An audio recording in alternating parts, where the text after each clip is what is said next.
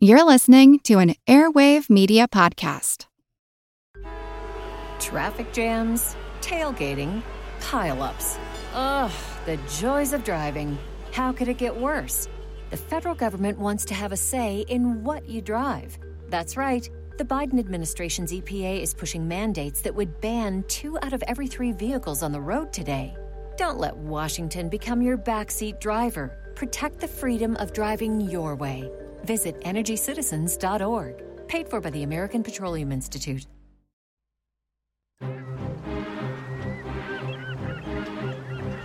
Hello, this is Matt from the Explorers Podcast. I want to invite you to join me on the voyages and journeys of the most famous explorers in the history of the world. These are the thrilling and captivating stories of Magellan, Shackleton, Lewis and Clark, and so many other famous and not so famous adventurers from throughout history.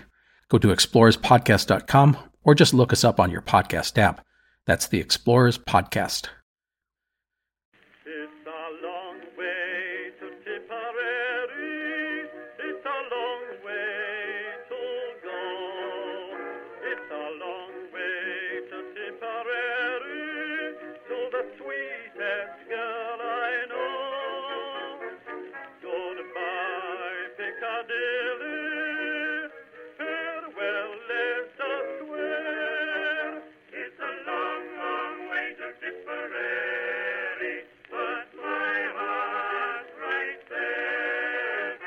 Hello, everyone, and welcome to History of the Great War, episode 196.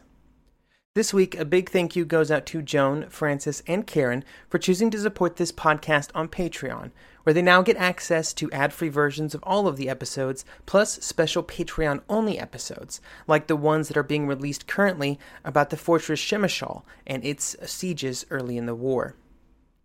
This episode, we make our last stop in our travels of Eastern Europe after the war. We have seen the creation of new countries, the destruction of empires, and now we turn our eyes to the chaos further east, in Russia. In February 1917, the Russian Empire had been overthrown and replaced by a provisional government made up of many of the more moderate socialist parties of the Russian Empire. Then, in October of that same year, there was another revolution, this time with the moderate socialist being overthrown by the Bolsheviks. For many countries, two revolutions in one year would be enough instability for a lifetime, but for the Russians, it was just the beginning. It was a prelude to civil war.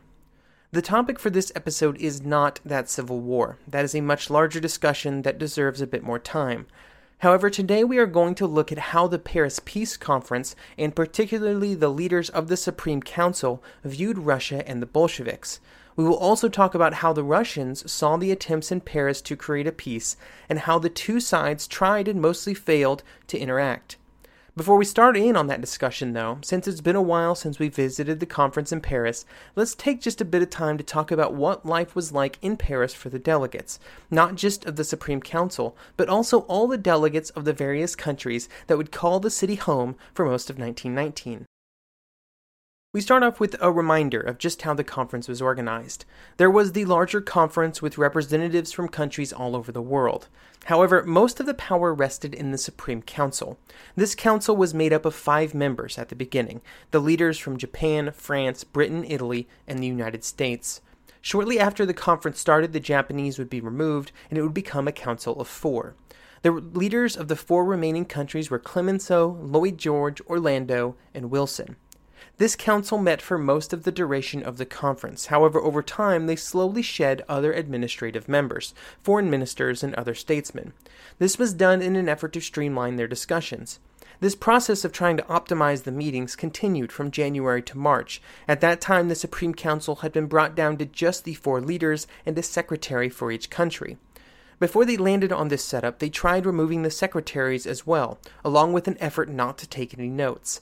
The theory behind not taking notes is that it would allow the speakers to speak their minds more clearly, with the unfortunate side effect being that they could not actually get anything done without some kind of record of what was already happening.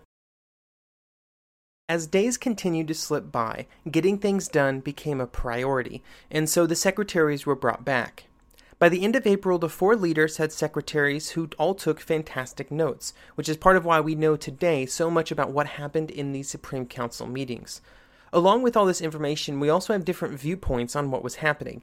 Some of these notes, especially by the British Secretary Hankey, uh, are very carefully constructed to try and smooth over any bits of conversation that were perhaps not very flattering for their participants. Some of the other secretaries were a bit more raw in their notes, which makes for a fun comparison. Throughout the conference, a critical component that determined the future of countries was the relationship between the various members of the Supreme Council. We already discussed at pretty good length the breakdown between the Italians and the Americans. This disagreement between the two countries would greatly alter Italy's ability to gain what it wanted from the conference.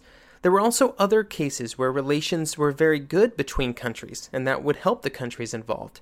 The most important would turn out to be the growing friendship between the British and the Americans. Wilson had told his delegates to work closely with the British, and Lloyd George and the British were more than happy to accommodate the Americans wherever possible. For both countries, relations with the French would deteriorate throughout the conference. There were, of course, many reasons for this change in relations. For the French, part of the problem was that they felt like they deserved a lot from the conference, and in my opinion, they definitely did. What they wanted was not a mystery either. They had very specific objectives, mostly around punishing Germany and making sure that Germany was made as weak as possible. The problem for the French was that their methods for how to do this did not align with the goals of the other countries. As relationships between Wilson and Clemenceau deteriorated, the relationship between Wilson and the French in general also declined. Wilson had been received as a hero in Europe when he had arrived at the end of 1918, but just a few months later he would be under attack by the French press. The accusations and criticisms hit Wilson hard. He wasn't great at receiving criticism, even in the best of situations. This would cause Wilson to set his mind against the French, and relationships between the Americans and the French leaders never really recovered. This is not to say that all of the interactions between the leaders were negative. They were all part of one big working relationship, and they had many things in common. All four were powerful men that had voluntarily put themselves in a position where they would have to solve very difficult problems, and so they could commiserate about the challenges that they faced, even if they did not agree on some of the solutions. While most of the major decisions were made by just a few men, there were over a thousand delegates and representatives in Paris, and they found a city that was very accommodating. Apparently, the social life in Paris during the conference was legendary. Dancing every night at the Majestic was the prime event, and the mostly male diplomats found no shortage of young women ready to dance. This social life was boosted by the fact that very few of the male members of the delegations from around the world had been allowed to bring their wives. For example, the British brought over a hundred members just from the intelligence bureau, and these type of low-level employees were not allowed to bring a spouse, even if some higher-level members were. Along with dances late into the night, there was also a thriving lunch and dinner scene, with various delegates getting together to discuss at least a little bit of business. While these social activities may seem like a lot, and maybe a waste of time, they pale in comparison to the European conference tradition.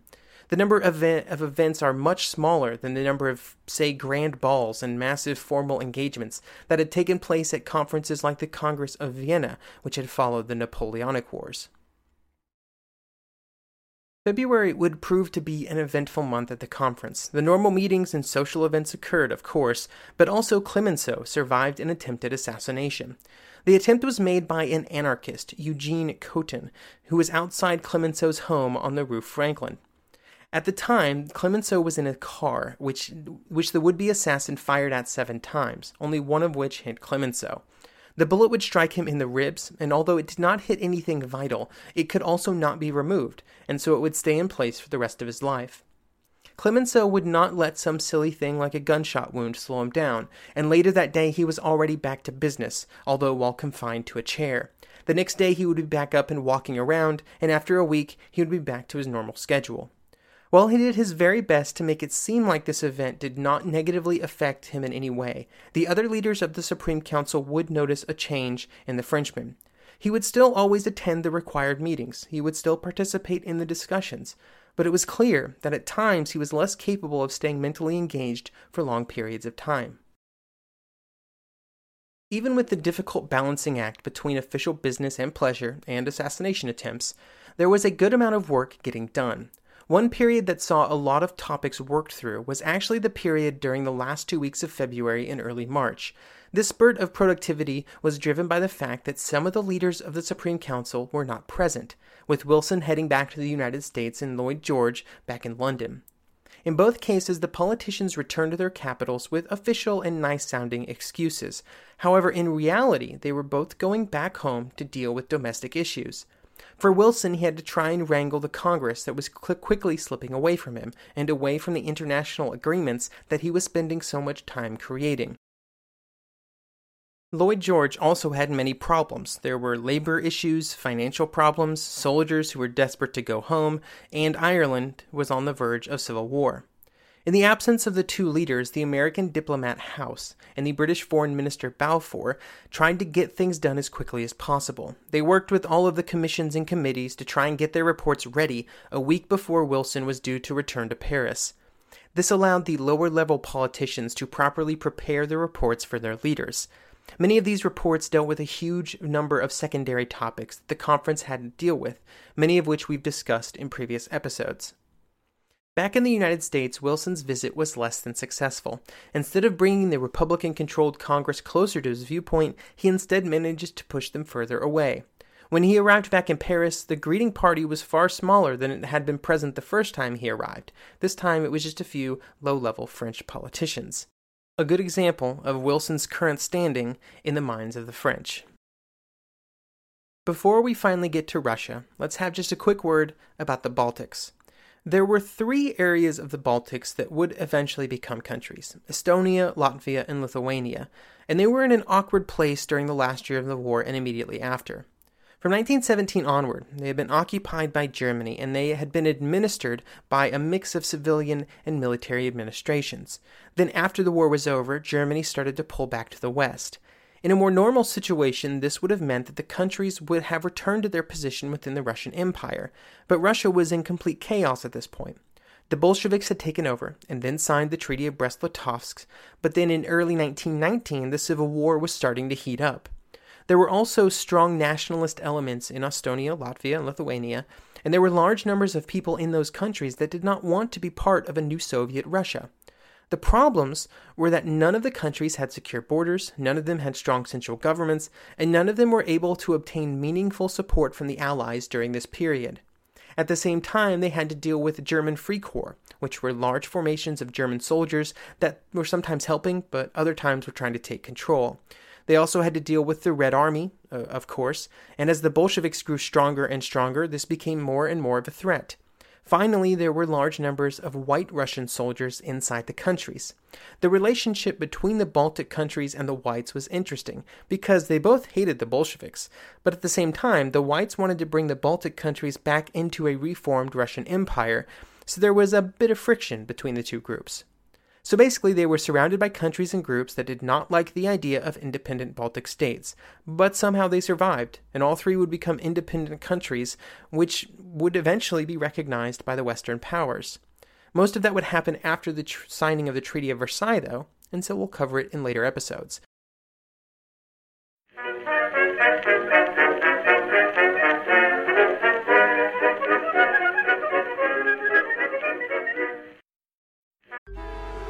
Traffic jams, tailgating, pileups.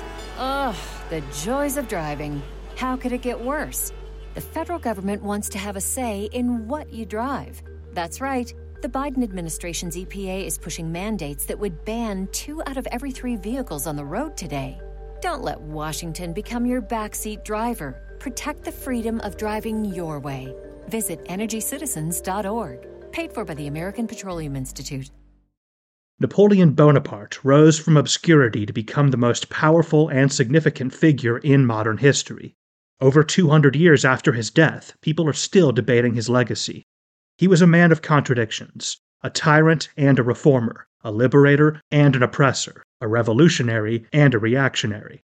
His biography reads like a novel, and his influence is almost beyond measure. I'm Everett Rummage, host of the Age of Napoleon podcast, and every month I delve into the turbulent life and times of one of the greatest characters in history and explore the world that shaped him in all its glory and tragedy. It's a story of great battles and campaigns, political intrigue, and massive social and economic change. But it's also a story about people, populated with remarkable characters. I hope you'll join me as I examine this fascinating era of history. Find The Age of Napoleon wherever you get your podcasts.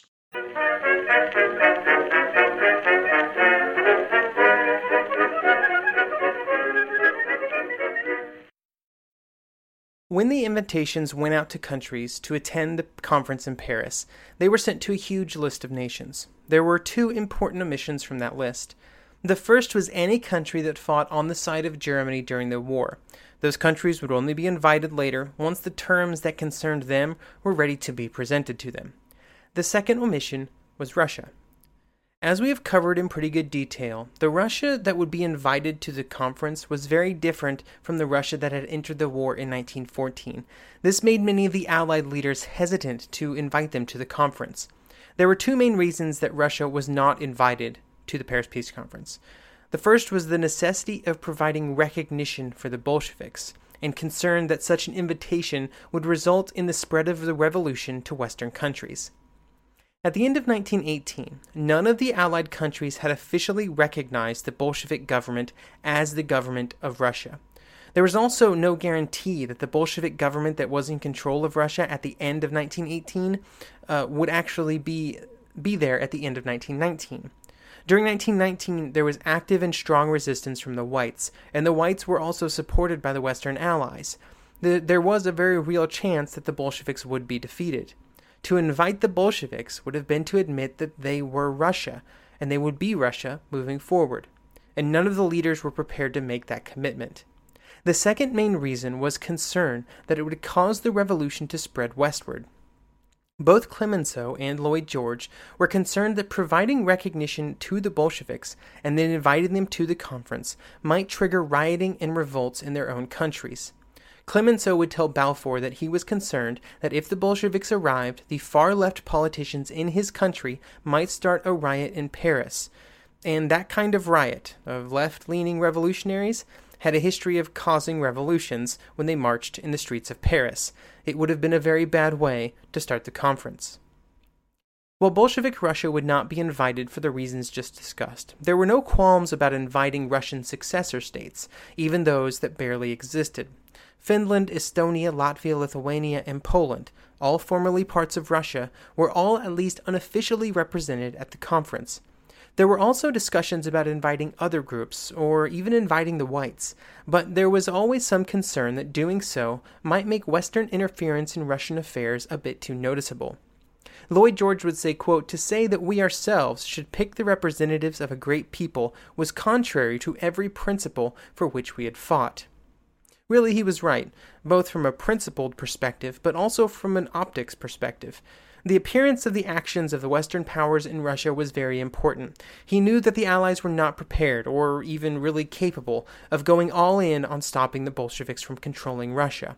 The British and French were exhausted from the war. Wilson still believed that political measures were better than strictly military ones for dealing with the problems, and he also knew that if the Allies did too much, it would make their actions very unpopular in Russia and among the Russian people, even those that did not support the Bolsheviks.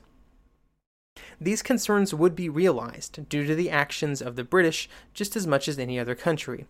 Instead of just supporting the White Russian forces, the Allies also got directly involved in the fighting.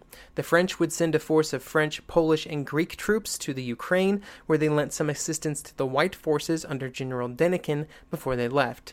This evacuation was required by the fact that the Russians hated the presence of the foreigners, and the soldiers were on the verge of mutiny.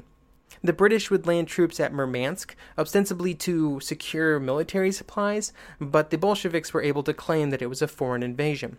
Finally, the Americans and Japanese would send troops into eastern Siberia, where they would accomplish very little other than give the Russians another propaganda victory by being able to claim that yet another foreign invader threatened Russia. On the other side of the coin, the Bolsheviks' views towards the West drastically changed over the course of the first few years after the revolution. In 1918, the Bolsheviks had pushed strongly for global revolution, and it featured heavily in Bolshevik speeches and policy. Over time, this push was reduced. As the Russians grew stronger and they began to realize that the whites could not defeat them without massive help from the West, they became, or at least put on the appearance of becoming, more conciliatory. This started with just a straight up offer of peace not long after the armistice had been signed with Germany, and it would continue through attempts by the Allies to organize meetings and conferences with the Bolsheviks and other players in the Russian Civil War.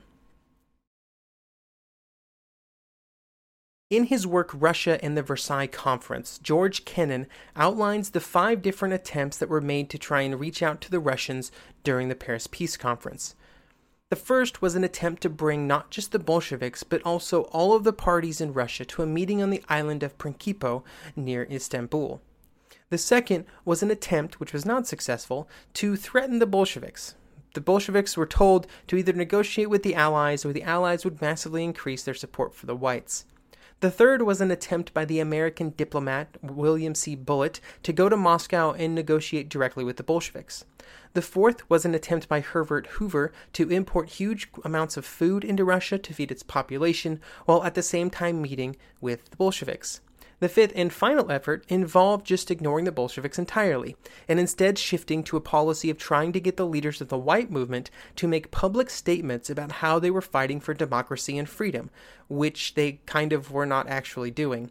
But by making the statements, the Allies hoped that it would allow their countries to increase military assistance to those same white forces. While the Allies were trying to reach out to the Bolsheviks, either to bring them in some to some sort of conference, but not the Paris Peace Conference, or to threaten them into submission, Lenin was also playing his political game. From the end of the war until early 1919, Lenin sent several peace overtures to the Allies, most of them carefully crafted to appeal to the leaders. This is part of why the first attempt was made to set up that meeting at Prinkipo. These messages were mostly just Lenin playing some politics, because he still believed that a global revolution was on its way, which would take care of all these problems with the Western leaders anyway. Also, just one quick thing here I want to be very clear about.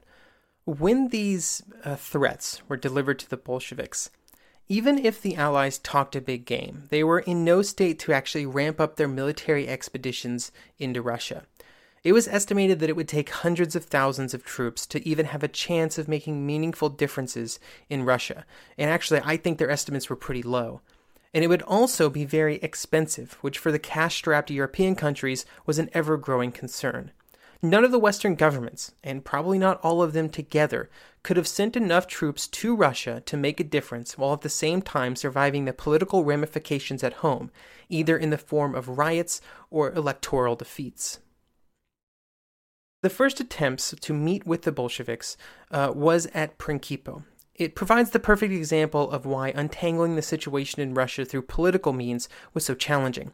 The island was near Constantinople, uh, modern day Istanbul. The French, British, and Americans agreed to send invitations to all of the warring parties in Russia to meet on the island.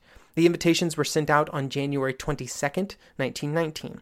This was pretty early in the peace conference and also quite early in the Civil War.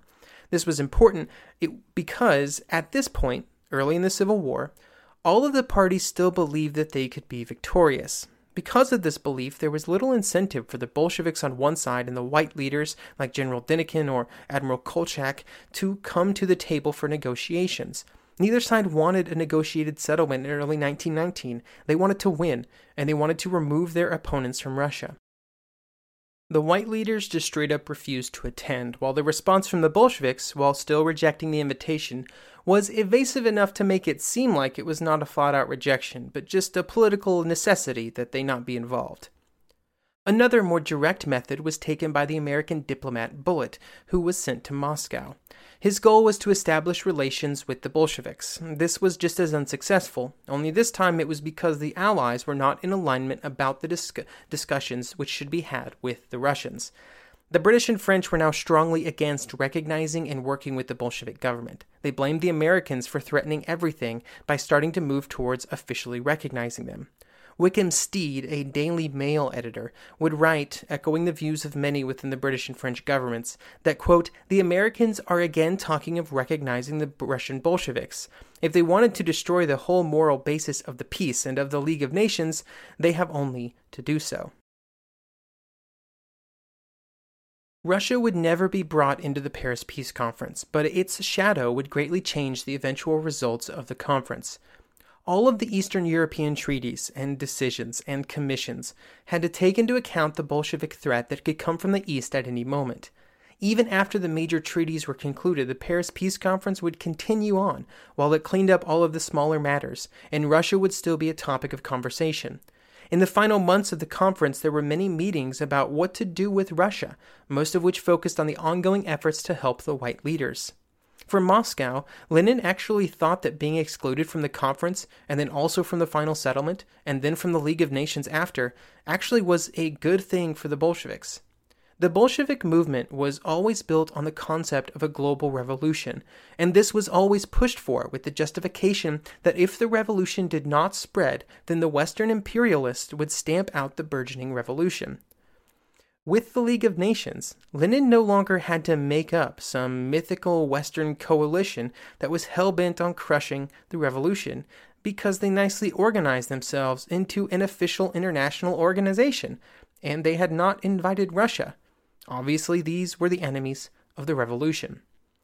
Lenin would allude to this in a speech given to the Comintern in 1920, saying, quote, Every day of its existence, the covenant of the League is the best agitation for Bolshevism. The Russian story would just be getting started when the Treaty of Versailles was signed in the summer of 1919, and we will cover it in greater detail in the future.